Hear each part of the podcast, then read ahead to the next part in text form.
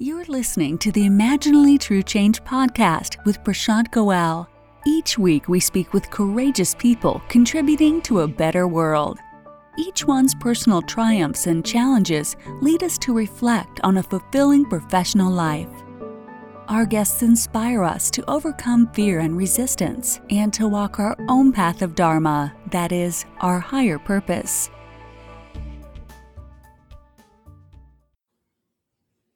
Hi, welcome to episode eight of the True Change podcast with Prashant Goel. My guest this week is Peter Mathis. Peter Mathis is a former venture capitalist and founder of the Conscious Business Institute, an international organization that provides new leadership models for global corporations to effectively deal with the global changes our world is facing. Before founding the Conscious Business Institute, Peter was involved in international technology and finance business for seventeen years. He was a principal for one of the world's leading private equity and venture capital firms, Apex Partners and Company, and for B Business Partners, a one billion dollars pan-European V C fund. Peter started his career at Andersen Consulting, also known as Accenture, in Germany. He later co-founded a systems integration and I T consulting company where he led strategic I T and internet projects for German corporations. And he's published two books and over one hundred articles on business, finance, leadership, martial arts, and technology.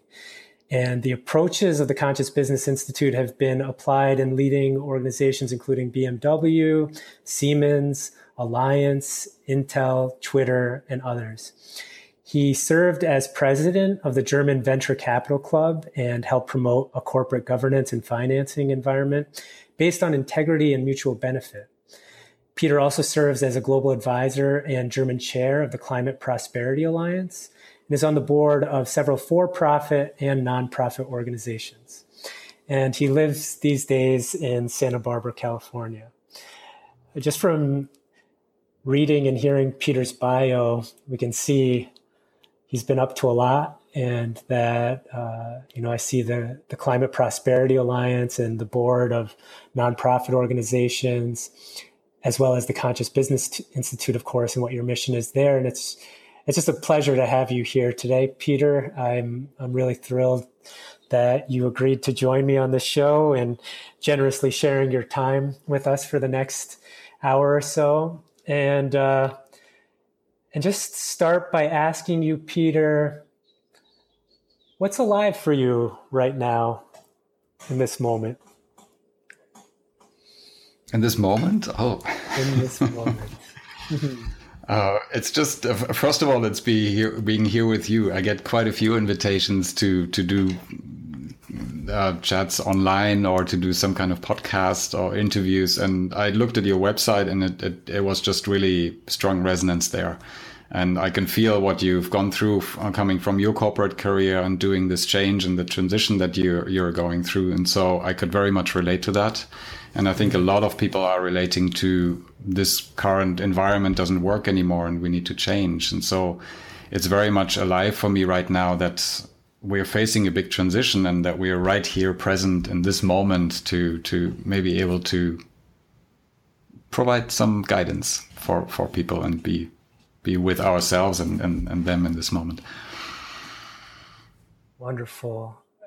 Yeah, you know, I think this moment of change, which you just referenced, and also in terms of the mission of the Conscious Business Institute about the global challenges our world is facing, it seems like, from my perspective, really a rapidly growing number of people are catching on to how there's a lot of broken stuff in our social systems and and wanting to let go of outdated one-size-fits-all types of notions of success. And and it seems to me that that's exactly the placement of where some of uh, some of your energy is directed these days. And and maybe you have some more to say about that. Yeah, um, I, I was, I'm not sure whether it was lucky or whether it was unlucky at that time, but in when I was a venture capitalist, or even before, actually, in my first job at Andersen Consulting, now Accenture, I, I found that the way companies are run is very dysfunctional. I woke up one morning and stood in front of the mirror in Holland when I was on a client assignment, and I said, what the hell am I doing here? Am I supposed to be doing this kind of work for the next sixty years? I'd, I'd rather shoot myself. So I went back to the office at, at home in Munich and asked people that were in the office, and are you feeling the same way? And they, they all said, yeah, it's kind of, it's not very fun, but what do we need to do? We need to earn money. We need to get ahead in life. And all these kind of answers come up. But for me, that wasn't enough. So um, I was always pushed or, or really pushed by my internal system that something wasn't quite right in the business world. And I was dissatisfied. I missed purpose. And so I was seeking for that. Uh, and never was really a fit, although I was always quite successful at it. Um, and in, in two thousand one, I, I think I realized that our world is going through such fundamental transformations that uh, everything will change. And if we build organizations in the in the same way that we do, we as individuals will probably be very dissatisfied and out of balance, and our environment uh, much more so. It's just not sustainable the way we operate. And so then I decided to make this shift, and now all these changes have caught up with us during the last maybe ten years or so, whether it's financial issues or global issues, globalization, climate change, the conflicts that we are seeing, the political changes that we are facing. On all levels, it's it's really a high-pressure system that we're in at the moment. Wow. So I feel this is a an amazing time that we are living in at the moment to make a fundamental shift. Not just to rearrange chairs on the Titanic, deck chairs on the Titanic, but to really transform the way we, we operate. Wow. And may it be so. How exciting to to really feel that. And uh, I'm curious, you know, because I've been out of the corporate environment myself for for over eight years now. And, I, you know, I stay in touch by reading some periodicals and hearing from some friends from time to time, but I don't have a lot of, of data points, I wouldn't say.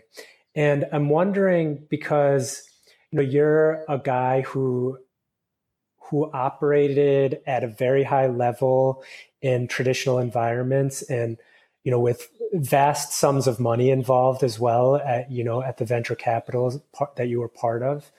And and these days, you know, you you felt that all along, this like lack of of resonance somehow, and you were willing to to show leadership in that and do something about it. And so these days, when you share your message, you share what you're seeing with with leaders of of big corporations. Are you seeing a lot of receptivity? Are you seeing resistance? How are people relating to to this message of, you know, it's time for a fundamental shift in the business world? Um, en gros, I see huge receptivity, mm. you know, because most leaders know that the world is changing, and they might be pressured by digitalization or whatever the buzzword might be. Although they don't really know what that is, they know that they need to change, but they don't know how. Uh, because they've been educated in the old ways, and then to transform to a new to model of thinking is very foreign to them. But all of the leaders that we talk to are very, very clever usually. So they know that their organizations need to change. Uh, when we then go in and actually uh, speak about our approaches, speak about the way we need to lead, there's always a resonance there, because it's not about business, it's about human behavior. Mm. We all want to express ourselves in the world genuinely. We all want to connect. We all want to make a difference. We all want to be sustained financially. And so if we talk about these general subtopics about human behavior, everybody says, oh my God, if we could run our organization, that would be great. Wow. The problem is that many uh, of the more traditional leaders are not quite there yet. They they say, well, everything's working. I'm making my money here, and I'm going to continue doing that. Uh, we spoke with a huge, uh, one of the leading uh, big data companies uh, recently, and uh, they have real issues because they're doing financially well. The management is pushing and pushing and pushing, and everybody is being squeezed and squeezed and squeezed, but they're losing their talent because all the, the younger generations, they want to have a purpose-driven environment. They're fascinated by big data, so they have a cool environment where they can express themselves, but there's no purpose there. It's, it's really all about making money. And so they go in and they go out again. And so this organization faces huge talent issues. Is the board ready to act on it, the executive board? Not yet. Yeah, because they are driven by their old way of, I need to make more money. I need to crank out some more, uh, some more um, profits here. But many organizations, especially if you don't go to the top level, but maybe a little bit below on the V P level, pretty much everybody's on board. Wow. If you speak to those human needs. Yeah, right. And and that's interesting because because even the nature of the conversation is is different, you know, because before it would be the human needs may have been considered, but it was still secondary to, okay, but what does this have to do with our bottom line, you know? And now it's almost like the conversation can be, yes, you know, we're a business, we're a corporation, we have the interest of uh, of having a successful bottom line, but we're also people inside this business and our satisfaction, our engagement matters. And this seems to be, to me, I think, why this conversation is possible. And I'd like to get your take on this. Why this conversation is possible is because of so many other changing social dynamics and economic dynamics where the workforce has a lot more power at the individual level than it once did. And so because of the amount of choices individual employees have, it's it's getting um, it's getting top corporations to reevaluate because the balance of power has shifted somewhat or even significantly. What do you think, Peter? Yeah, yeah, the balance of power shifts, uh, but I think there's just no more of the B S kind of in, in the younger generation. So yeah, right. They just stop with the B S. I want to work. I want to make a difference. I want to join a cool cause. And if you don't provide that for me, then you're not interesting to me as an organization. Right. It's as plain as that for many of the millennials. And, and I think that's really, maybe it's courageous. Maybe it's just how they operate. Mm. Um, we can actually see that's more how they operate because we're moving into a different era. It's, it's, I call it the violet era where people, many more people are purpose driven. Yeah. Um, when you look fifty years back or sixty years back, it was Martin Luther King, it was Gandhi, it was Nelson Mandela, it was Kennedy that had a vision and they got killed for it or incarcerated. Uh, now it's it's more like Martin Luther King, get in line. We all have a vision here. We all have a purpose. And you don't get killed for it anymore. That's the good thing. So all of us uh, younger folks, uh, or you guys younger folks, maybe not me, um, we want to make a difference in the world. And so it's become very normal to say that. And if, if the big companies don't adapt, they will run into problems. And they know. Yeah. They know that they cannot compete with the upcoming organizations anymore if they don't pay attention to this. So um, maybe maybe there there are three reactions that we see in those large organizations. The first one is, oh my God, something is hitting the fan here. I need to push harder. So we need to cut costs. We need to squeeze margins. We need to squeeze our people even harder. And that's obviously a very fear-based approach that's not going to be sustainable mm. for most organizations mm. because they're squeezing the lemon so hard that the, that the peel is breaking and then it's irreversible. The culture is kaput. Um, the second approach is that uh, I see most organizations take is say, we need to change. Digitalization, global change, climate change, all these kind of things are around the corner. But how are we going to do that? We need to build different cultures. We need to do this. We need to do that. But it's still a reaction approach, a reaction to something that's happening in the world. And as a reactor, we are always in the in the passenger seat. Mm. Yeah, we are not in the driver's seat driving the change. We're always reacting to the change. So it's also basically an adaptive model. And it, I don't see it really working because the employees in those organizations, they say, well, I don't want to change. You know, so the change is sticky. So most companies that we that we talk to in, in, in that genre, they are just really grappling with making change happen in their organizations. And then there are the third ones, obviously, which are which are riding the wave or which are even creating the wave, whether it's uh, a Google or whether it's an Amazon or whether it's those kind of organizations that that are moving the ball forward. And for them, it's they have they're having a field day. They're creating the new world. That's where things happen. So from an organizational and a leadership perspective, we have to choose which category we want to belong to. Wow. And then maybe work in our organizations to make to make our organization fit that certain category. So for me, Peter, it's it's really inspiring to hear you speak with this level of clarity and uh, and directness about what you see, because I guess my image of corporations is a little bit frozen in time back in two thousand nine. And well, I'm I'm glad that the conversation has opened up so much. I I think that with my kind of frozen image, so to speak, I I thought that the conversation was still with a little bit more hesitancy, you know, but it seems like the leaders are really picking up on this and willing to adopt it just because they see that that's where the future lies, that that's where quote unquote competitive advantage lies, and that it, it just makes sense on all levels. Yeah.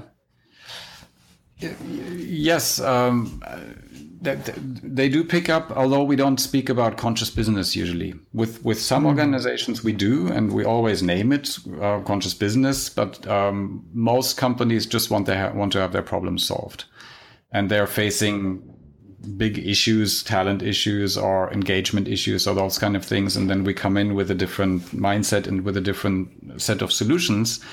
And usually that works uh, for them. And if it doesn't work, then we might not be the right fit. Um, but what, what, whatever I see is maybe the difference is that many companies are still looking for change. And change within the existing system is not going to make a difference. Yeah, we have all tried our meditation. We've all tried our yoga retreats. We've all tried our wellness oases and all these kind of things. But when we get back into the same system on Monday morning, nothing changes, because our same fears kick in, our same modes of behavior kick in, our same mindset is driving the show. And so we can change a lot. We can we can teach all kinds of conflict resolution mechanisms, all these kind of doing stuff, in my eyes, doesn't make a difference because we are still operating in the same system. Yeah. What needs to change is the system of thinking. And that's why I believe I got the name Conscious Business Institute about ten, twelve years ago, um, because it's a change of consciousness that starts us. And this change of consciousness, this being level instead of doing level on which we work, uh, influences everything in our life.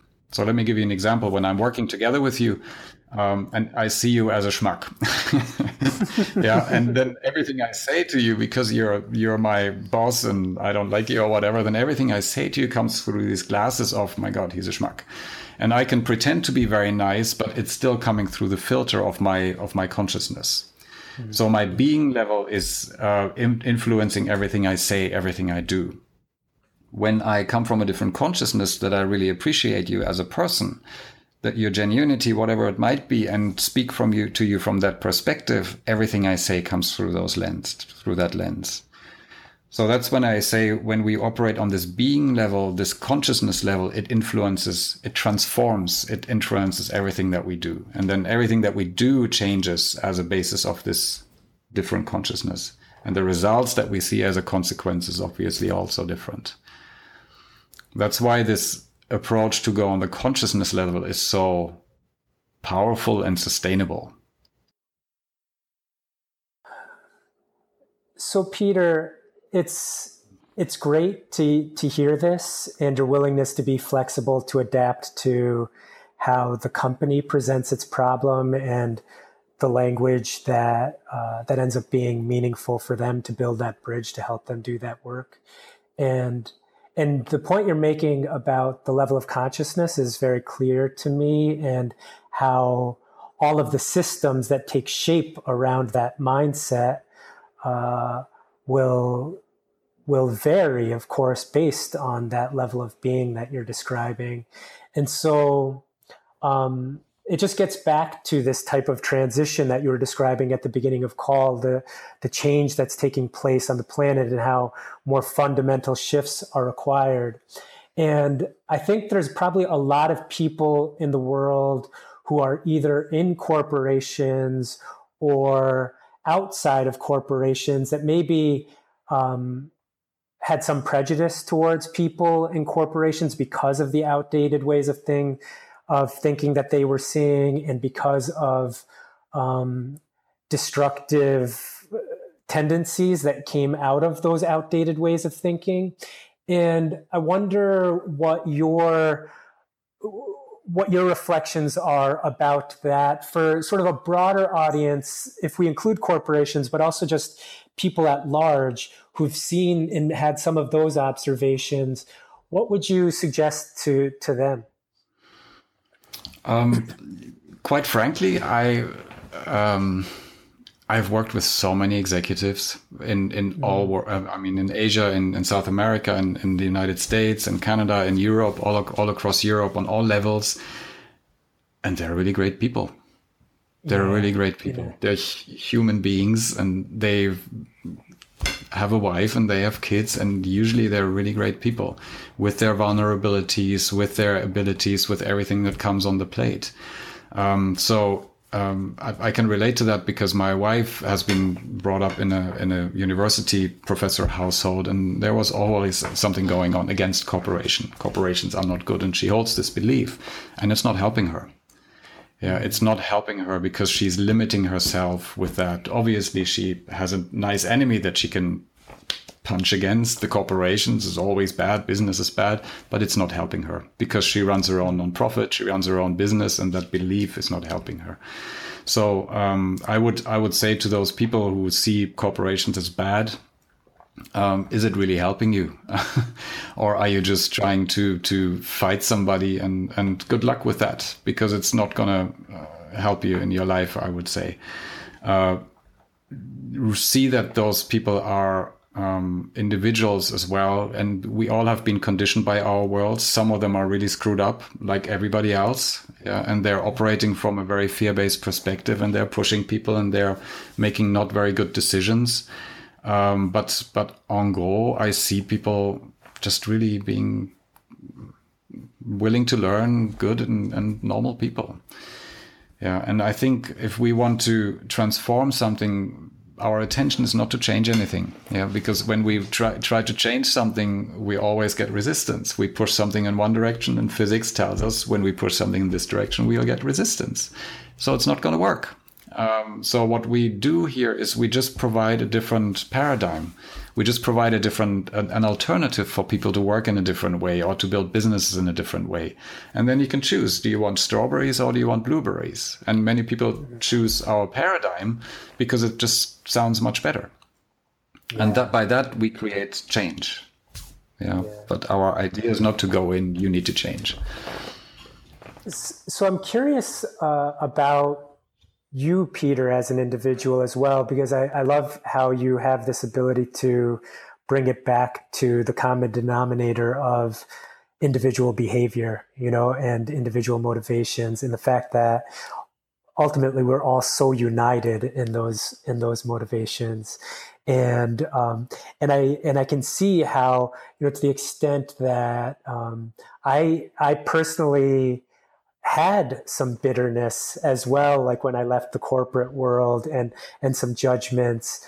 Um, I can see how that mindset can be very limiting. You know, I see that in my in my own relationship to the world. You know, and so mm-hmm. it's it's wonderful to to hear you outline that so clearly. It it touches something in me. You know, and I hope that other members of the audience can see, like, wow, if we're really trying to stand for you, it means to to drop the the false notion of enmity, you know? And so so that's really clear and cohesive and, and wonderful. And so I'm wondering, you know, what were the influences in your life? And to hear a little bit more about your personal story, what happened? It sounds to me like there was almost uh some level of reinvention that took place, even though you were drawing on a lot of the the training that you had uh, had brought to bear, and a lot of this great experience you had. But, but in this period between the consulting and the V C, and um, coming up with the Conscious Business Institute, what was happening in the meantime there? What kind of exploration were you doing? Oh, that's a good one. Yeah, I mean, it's a complete reinvention. Imagine the German guy being brought up, studying engineering, becoming masters of engineering, and then you go into some kind of business, and then he ends up founding the Conscious Business Institute in California. That's a bit of a transformation. Uh, it, it was just a nudge by my, my soul, I would say, the, the inner dissatisfaction that drove me forward, and just the feeling, this is not it, this is not it, this is not it. And I was very alone with that for a long time. Mm. Felt out of place, felt everybody else is just happy with their lives, and I was unhappy with my, my profession, uh, but I didn't stop seeking. Um, for some years, I probably went to sleep and didn't, but then it woke up again and I continued seeking. Um, When the shift happened for me a lot when I when I came to California the first time, when I sold my software company uh, and I moved to California, and I got exposed to many um, very untraditional practices, whether it's Native Americans or shamanism, or uh, my then fiancée, she had chronic pain. And so we decided to travel around the world to meet with all kinds of shamans, intuitives, psychics, people off the beaten tracks. And so talking to all of these, maybe eighty, ninety people or so, was life-changing for me. And we stuck with one person who was living around the corner from us in Carmel. Uh, he's become my mentor. And so when I had a session with him, of, he just sits right in front of you and you don't say a word. You just go in and he starts talking. And he talk, talks for two, three hours about you, about who you're here to be, about your wife, about your children, about your uh, parents, about, I mean, he sees everything. To the point that it was the first time in my life that I was seen for my soul. He saw my soul for the first time in my life. And that was the, the greatest gift that I received, because it allowed me to be that. So I walked out of his session there and, and started, this is who I am. This is who I can be. It's possible. And from that time on, I started seriously pursuing this, this journey and allowing myself to be more who I am. When you when you communicate that and you share this moment of coming out of the session with your mentor, uh, I felt in myself even a relaxation, you know, because I I could almost imagine having the beauty of having the vision inside you validated, you know, and and given strength to and reinforced. And that sounds like an incredible moment. It is, yeah. It is, and and it's really it's it's it ripples out much deeper than that, because it's the I believe it's the most powerful thing that we can do. We can see other people, um, and we rarely do. I mean, when are we in a business world where we are being seen for who they are? We are, instead of you have to be this way, you have to work this hard, and all these things. So it gives us this, oh my God, I'm okay, I'm okay. Uh, and by living our own authenticity, living out this power, we give other people the permission mm. to do the same. So as I step up into my authenticity and have the chutzpah to stand up and talk about these things, and you do, and everyone, we give other people the permission to do the same, because it's an it's a really energetic ripple effect that that is, goes out. Sometimes I think about it in terms of what you just described. I love this idea of giving permission to do, you know, for people to do the same. I I sometimes think about it, it's almost like if I'm honest and I'm vulnerable, it's like I'm putting my contribution into a field of honesty and authenticity and vulnerability. And then that field grows, because I grew up, you know, and I and I still have many defense mechanisms and conditionings around this that I that I work on layer by layer. But it's uh, like where there was so much to hide, and there was a lot of avoidant behavior and a lot of rationalization for having good reasons to not speak my truth or to share what my actual experience is, because there's some experience of shame or or what have you that prevents that, you know. And and as I've started to understand that that wasn't just something I was isolated in, that actually on some level, that's a universal human experience. Mm-hmm. And I started to, to gain courage and acceptance, and which is, like, as I mentioned, an ongoing journey. It, there's so much relaxation that can come from that. And I noticed that where I share myself with others, there, there's such a, a different type, type of richness that happens in those conversations. And I'd love to hear your yeah. thoughts about that. Yeah. Well, there's nothing else to do. That's it. And we, we all want that. And on, on a on a on a specific level, deep down, we all know. Mm. We all feel it. We all know it. And when there is a glimpse of that, check in with, with yourself, with everybody. We all know, want the same thing: to express ourselves, to be, not to fake it, to make it, to push harder all the time, and to be all great, and but just to relax a little bit and just be ourselves. And and obviously we would do it right away next second if we were allowed to do that. But some something happened in our life that it became life-threatening for us mm. to do that. Yeah, and then over time, we've forgotten who we really are. So if this is our authenticity here, we've kind of gone this way out into left field or right field from your side. And we're out here operating here, and our authenticity is constantly pull, pulling us back. It's pulling us, it's pulling us. Yeah. But to leave this environment is, we don't know how to do that. Yeah. And it's oftentimes very dangerous because people say, no, no, no, you've behaved this way yesterday, so why are you changing today? Right. Yeah, so people hold us back. So what we basically do in our programs is we help people close this mm. so that they can live their authentic power. Yeah, because there's we, when I was sitting in my office in, in Munich, and I was staring down that that big street, and I said, you know, there's there's no curriculum available in this world that gets us back into our authenticity and live our authentic power, mm. and to make this transition, this inner transition that we have to make. And so that's what I wanted to develop. Yeah. That's what we do. Right. You've become a more expansive version of yourself. So what would your advice be, I guess? Mm-hmm. Well, first of all, I, I was born probably in a very expansive state, so maybe much more than now. As children, we don't have any. We just blurt it out. We are right here. We're fully present. Wonderful. And then we forget yeah. and we get conditioned. Yeah. So it's always been there. It maybe is, has just been up, covered yeah. up to a certain extent. And I believe uh, there's a purpose in this because um, we're we're coming here to overcome certain things in a lifetime and to grow as individuals. So if we want to grow, we have to ungrow first, or we have to be be something that needs to grow. So if if I, I can only do this work today um, by having gone through this experience. Mm-hmm. If I wouldn't have come from this place of of pain, of or dissatisfaction, of frustration, of and then move through this and come to this place, I would not be able to speak with authority about these topics, and I wouldn't want to advise anybody because I didn't walk the path myself. Yeah, so there's a certain bigger purpose that's happening here with all these steps that I've taken. Maybe I've chosen to come into my family and, and experience those things. Uh, I believe that's actually the case, and then learn from them, and now I'm passing them on. And obviously, we're all still growing.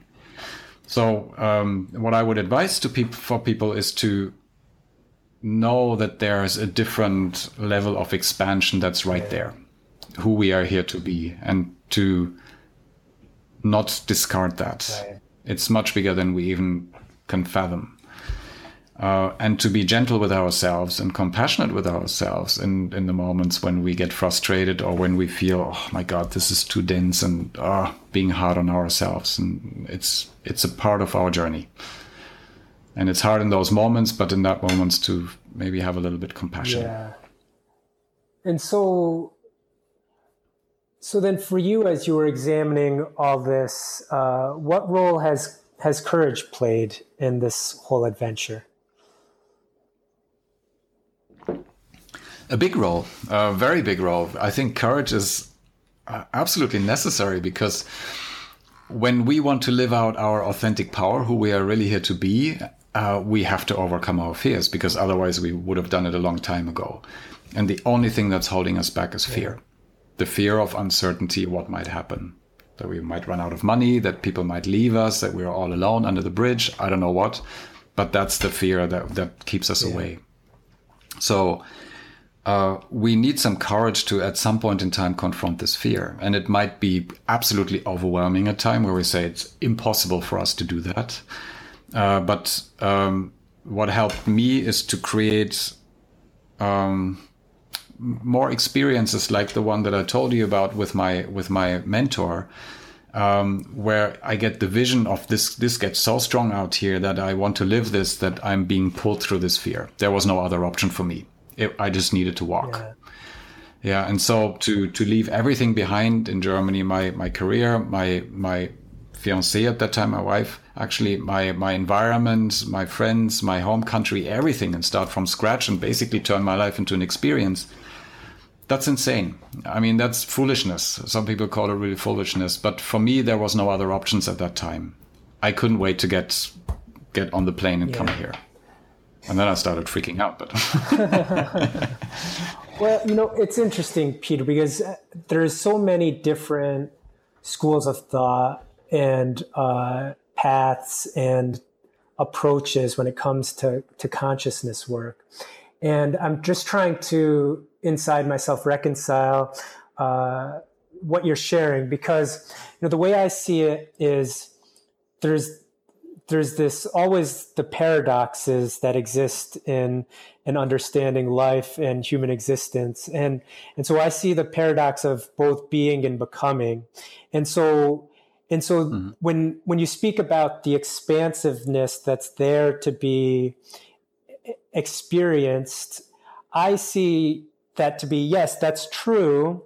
And, you know, like in a given moment, I can be in nature, or I can be uh, in a certain type of creative flow, or I can be in a certain type of relation with a close friend.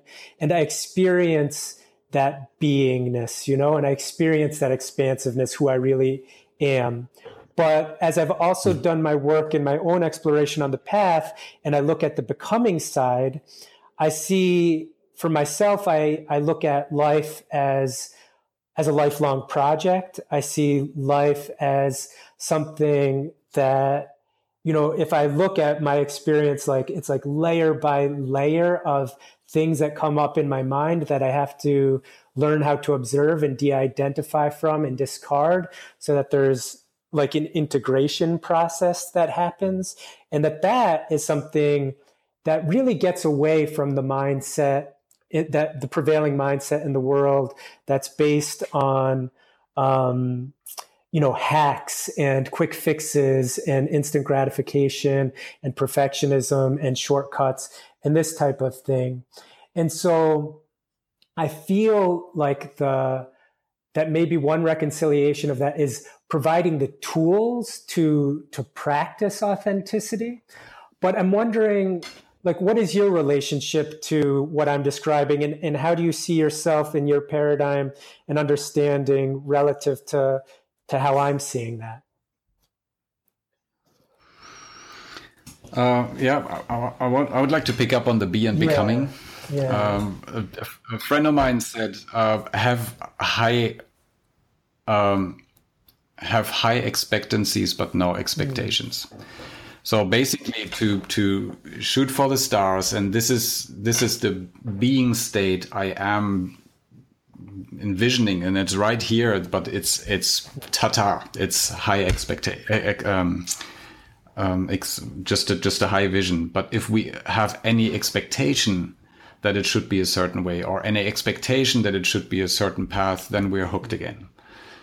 Yeah, and we're if that doesn't happen, we're getting frustrated.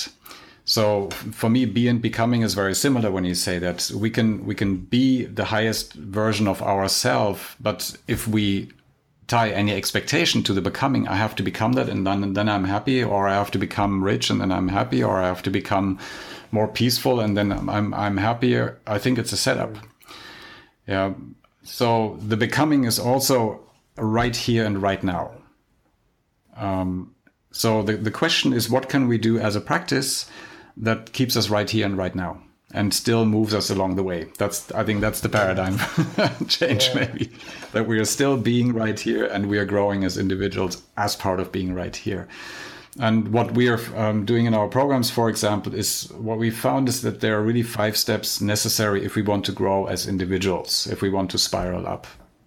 And I just recently had a conversation with Ken Wilber about that, because we're talking about how do we how do we find a model that lifts people up in consciousness. Um, and do you want me to go through these five steps real quick? Yes, yes. Okay, so the first step is um, creating a different consciousness. Um, this is a fundamental shift of perception. If if we're living in the world where I'm con- disconnected from you, I'm all out here by myself and I need to make it, I'm going to do whatever I can to make it. It's the paradigm of, of the stronger person wins. And if you are left in the dust, I don't care, I win. Um, it fundamentally changes if we have a oneness perspective, that we are interconnected, that we are literally one, and that everything I do impacts you. So if I operate from that perspective, whether it's in our personal conversation or in a friendship or running an organization and you're my employee, everything changes. Everything changes. Because I am part of something bigger and suddenly I don't need to struggle for everything anymore. Yeah. So this first paradigm shift is fundamental. The second step is um, to understand that our model of success as we pursue it is the reason for all of our suffering. To do more, to accumulate more stuff, and then become somebody is is not working. It doesn't feed to what we really need. So that the, the way we can become truly successful is only by being fully authentic. But what is that? Nobody in school told me who I was authentically. I didn't go to that school. So to discover what really our authenticity is, what basically the guy up in Carmel told me into my face, this is who you are here to be. And it expanded into, oh my God, this is this is me. And it expanded my whole, whole personality. The third step is uh, to understand our unique gifts and talents, because we come here with certain gifts and talents and to put them into a higher purpose. So once we it's not about us anymore, but to develop a higher purpose that we contribute towards, that we work towards, so that we become of service to everything around us. That's the spiritual growth part. That's one half. Uh, the second half is what Ken Wilber calls the growing up part, is whenever we are out of power, as we call it, when we're operating from fear, from stress, from struggle, those behaviors that are keeping us back. Yeah, basically our fear-based behaviors. To understand what we call the model of dominance and subservience that runs many of our governments, organizations, and even our personal relationship. And again, that's it's a mind shift from uh, scarcity, because there's not enough money, there's not enough love, there's not enough safety, there's not enough jobs, there's not enough whatever we grow, go around with, I'm not enough, to uh, uh, a mindset of abundance. Yeah. And once we do that mind shift, everything changes again. If you want to change your job, if, if you're in a corporate position and you have a sucky job, you say, I want to leave, but I can't leave because I don't have enough money. If you had a mindset of abundance, there's enough money around, there's enough jobs around, you would yeah. leave tomorrow. Yeah, so it shifts everything. And then the fifth step is uh, our what we call our emotional system, which is to understand our fear-based behavioral pattern that we exhibit every time again when when we're triggered. Yeah. So for me, for example, whenever something happens, freaking out about money, getting stuck stuck in traffic, which I don't like, when I'm getting aggressive at some point in time or frustrated, I can lead it back to one decision that I've made about life. Yeah. And then I behave in a certain way. It's like opening a black box of, oh my God, now I understand how my engine works. Uh, before that, it was all in a dark room and something happened and I started to freak out. So becoming accountable and conscious about our, what we call our out of power behaviors, our fear-based behavior. That's the growing up part.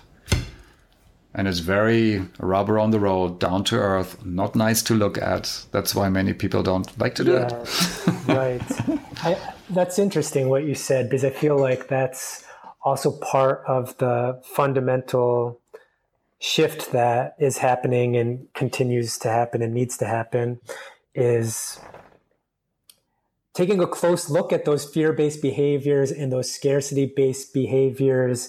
Is it can be unflattering, but uh, but ever so rich. And I guess I'm left wondering, in your own life, what did, I guess I'm really interested in all of those steps, but maybe we don't have enough time to, to look at it, but especially the scarcity to abundance. One of my guests the next week, actually, her name is Victoria, and she wrote a book called The Trance of Scarcity, and I found it to be a really excellent book. And, and it really gets at one of, it seems almost like the root cause of a lot of our suffering is connected to that, because we don't think we have options, and we, we develop so many compensating behaviors for, for that sense of not good enough. And I'm wondering what that transition has looked like in your life, because there was always a lot of money around you, it seems like, from your career and stuff. But of course, that relationship to scarcity is an internal phenomenon. And so it would be great to hear how you've worked with that transition. Yeah, you're opening a big box here. I love it. Fear about money and not enough. That's, I mean, that's where the rubber yeah. meets the road. Yep. um, I, I, for a long, long time, and still am, money mm. is an issue. Yeah. So for, for much of my life, I personally didn't feel yeah. enough as an individual. I always had to be nice. I had to be this. I had to be a helper. I had to do this. I had to do that. Uh, so I was brought up with a scarcity mindset that I was not enough with who I am. Uh, so my value, quote unquote, was not mm. enough yeah, as a human being. And that, if we have this mindset, then obviously it gets reflected in our world. And guess what? Money is not enough. Because money in our world has become the representation of, of our value to a large extent. Yeah? If we have a million dollars in the bank or ten million, God, boy, are we valuable. Yeah. And we uh, show up like that. If we don't have a dime in our bank, we're like, oh, sorry that I'm here, kind of a thing. So we attribute our personal value to, to money. So money has become very powerful in our world. Um, oftentimes I was, I was struggling with money, and, and I always had money. It wasn't the case, but you can have millions in the bank and still struggle with money because you still feel not enough. Yeah. So even when I was a venture capitalist and making very good money and being involved with people who had a lot of money, so there was definitely no scarcity in my life, I was building my castle on quicksand. Because the moment anybody comes and rips the carpet on me and gives me the pink slip, for example, my house can crumble. Yeah. So everything that I did is put band-aids on, on, on my money issues and my fear around not being enough. Yeah. And so I became a venture capitalist. What a perfect place to be in to cover it up, right? Yeah. And so when I, when I did, made this transition to come to Santa Barbara here and to start from scratch, basically everything was stripped away from me. I wasn't a venture capitalist anymore. I wasn't a husband anymore. I didn't, I had no job. I, I was nothing, mm. nothing. And I can tell you that for a long time, for years, I was still holding on. I used to be a venture capitalist. I used to be a venture capitalist until I realized I'm nothing. It's gone. It's yeah. it's done. And it scared the heck out of me. Uh, but once you go through this valley of death, which I call it, then everything emerges, because suddenly you feel that everything is there. It's okay. And you're still alive. And then you come from your inner core instead of all the money and the cars and everything that you might have. So over time, I've become much more relaxed with it, because I see that when, whenever I express my authentic talents, you know, those five, those five steps that I just talked about, authenticity, authentic talents. If I work on my rubbish, I'm in the flow. Things are coming my life, projects are coming my life, my, my way. Whenever I express my unique talent, there's a flow that I feel. So this fear has gone, maybe it's still there, but it's it's gone to from maybe to from ninety-five to five percent or yeah, something. Amazing, amazing. I, I feel like what you just described, you know, with your own r- super refreshing vulnerability and honesty, uh, and your own unique experience of that. My perception, I could be wrong, is that somehow that applies to ninety-nine point nine nine percent of us. And, um, and, and I wonder, you know, if you're, you know, because I know in myself, my version of that story, and, and many people that I've met along the way who have, have been in some way doing the work of individual healing and transformation, um, and in their own way progressing through those five steps that you described, because it's almost archetypal what you've described. Um, my own version of that was the exact same, just chasing something outside, struggle and stress to achieve, and in building a castle on quicksand, and then realizing that for me personally, something still felt pretty broken inside, and there was a lot of inadequacy and inferiority. And, um, and so I guess I'm left wondering, you know, that's, that's a great depth of work that you're describing. And, and when you, you're bringing it to a corporate context, are there, are there people, you know, your program has a structure to it. Are you going to that level of depth with people? Is it something that's maybe more introductory? Where do you take people in your programs? Um, Again, we have a very structured approach, which, yeah. which helps, because people always like to have a structure. If we are just putting them out on a limb and say, hang there for I don't know how long, then yeah. they freak out. Uh, but here they have a structure. They know the context of everything. So when we take them, this is module one of our program, which is about self-leadership. We take them through these five steps, step by step, find them authenticity, their purpose. And then after they are saying, wow, this is me, this is what I want to be in this lifetime, then there's an openness, what keeps me away from that. Uh, sometimes we jump to a different stage in, in, in the program um, at that point, but usually it always comes back to, now I'm still freaked out, what's really going on here? And there's an opening to talk about these yeah. deeper issues. Some are not ready to go there, some, they, they just don't quite get it, but many people really kick this around in their mind and say, okay, I, I get that all of my frustration goes back to this model of six, um, yeah. behavior. I get that all our dysfunctions in our company go back to this model of behavior. I guess that if I don't have enough money or can't raise funds for my organization, it goes back to that model of behavior. So there's a curiosity. Can I please unroot this, this weed out of my life yeah. somehow?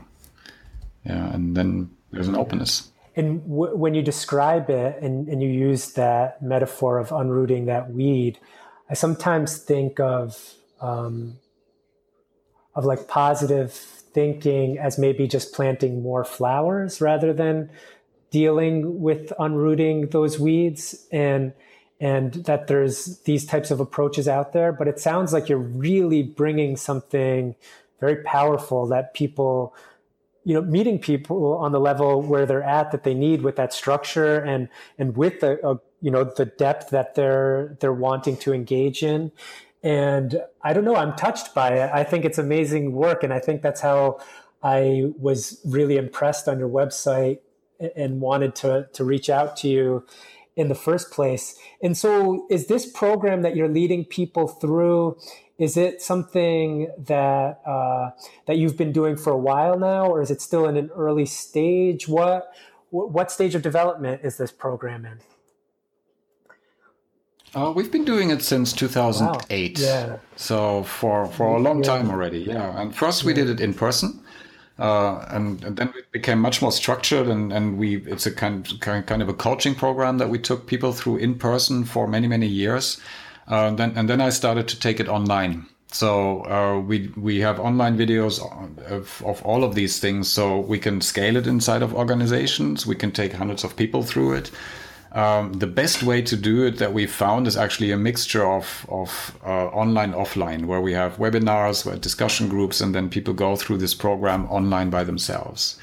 So that's what we do a lot with organization. It's in the box. That's that's what we do. And so it's it's there. For individuals who want to transform, we have a public program, which is called the Conscious Business Ambassador Program. So people who want to stand up and want to become conscious business ambassadors for themselves or as coaches or whatever it might be, uh, they can go through this program and just be, go through that by themselves with, a, with another group of people facilitated by us.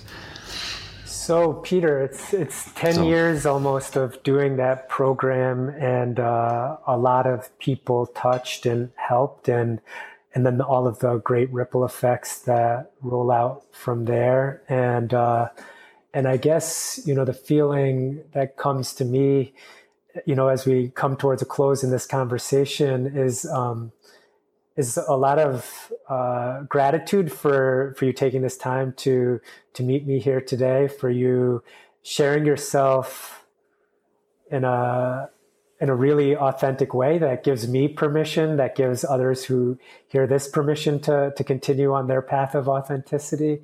And also thank you, uh, gratitude for for the awesome work you're doing in the world, you know, and uh, and and helping a lot of people change the paradigms that they're living by and the organizations that they're living by. And I guess I, I want to leave it with you now to just any any last thoughts, any closing remarks that you would like to to share with the audience today. Yeah, may, maybe a couple. I mean, I had this insight about the Conscious Business Institute in, in two thousand four, and it changed my life. Said, this is what I want to do with my life. And so maybe I've been on this journey a little longer than some, some other people, but since time doesn't exist, it doesn't really matter. So again, we're all connected and we're on the same boat. And, and what, what I believe in, that we need to just really build a network of like-minded people, because this is how our, how our system can tip. And so it doesn't matter whether I might be in the game for a little longer or you might be there for not quite as long yet, but yeah. it, it doesn't matter. I mean, we're all just here to show up every day to to to do this with each other. Yeah. Uh, maybe the second thing that came up is um, many people say, wow, there's a different way to do business, but it's not real realistic in my world. It's not realistic in my company. Uh, and that's that's causing us pain, because we are here in this day-to-day job and we see this other possibility that we want to work in. Yeah, this this maybe call it conscious business or more inspiring organization. And then there's this big chasm in between where I am and where I want to be. Uh, what I suggest to do is allow the possibility that this world is real. And as we speak more about it, as we has, as we have the courage to speak more about our convictions and about what's really inside of us, some people might freak out, but you would be surprised how many people say, oh my God, I think exactly the same way. And by expressing that, we we move into this space. Yeah, to me, there's no doubt this is the way to do it, period, end of story. Was I there all the time? No, I didn't think it was possible. But to me, there's no doubt right now. So even if you find one person for which it works, look at that person and make this your reality, because ultimately the reality is created between our wow. ears. And if you think it's possible or not, you're right. And really great encouragement on both those points. And a question that comes to me to to close with is, in this moment that you're you're in, um, is there is there a certain value that that you're orienting or practicing a little bit, uh, a little bit more attention to than others these days? For myself, it's it's a lot about being present with what's going on inside of me, because I have a tendency to just, there's so much stuff that I want to do, and to just get on, on the bandwagon and roll away and not pay attention to the details. Yeah. So if, if there's something in a relationship where I should have said something or wanted to say something and didn't, uh, where I just plowed over something of my own feelings, to just become really aware what's going on inside of us so it doesn't blow up at some point in time. Okay, so on that note, we're closing episode eight here with Peter Mathis of the Conscious Business Institute. And what a wonderful call it has been today. Thank you so much, Peter. Thank you all for for listening, and all the best to you out there in podcast land. Namaste, Peter. Namaste. Thank Thanks you. so much, Prashant. I really appreciated it. Bye. Bye-bye.